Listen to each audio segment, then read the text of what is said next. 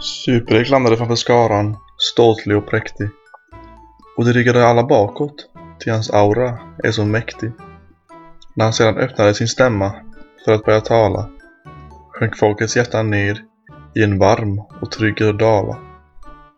Jag vet vad bäsken är, sa SuperErik lugnt.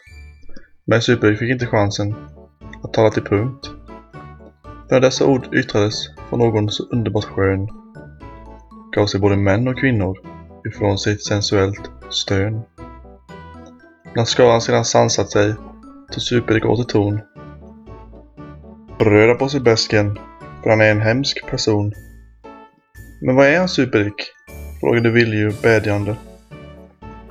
Det ska jag ta och visa er, svarade Super-Erik glädjande. Och hela IT-gänget mot Super-Erik klamrade sig. Super-Erik sträckte upp handen och flög med både pojk och tjej.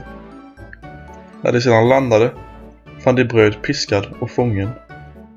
I Lovis sex dungeon stod han, ålandes runt strippstången.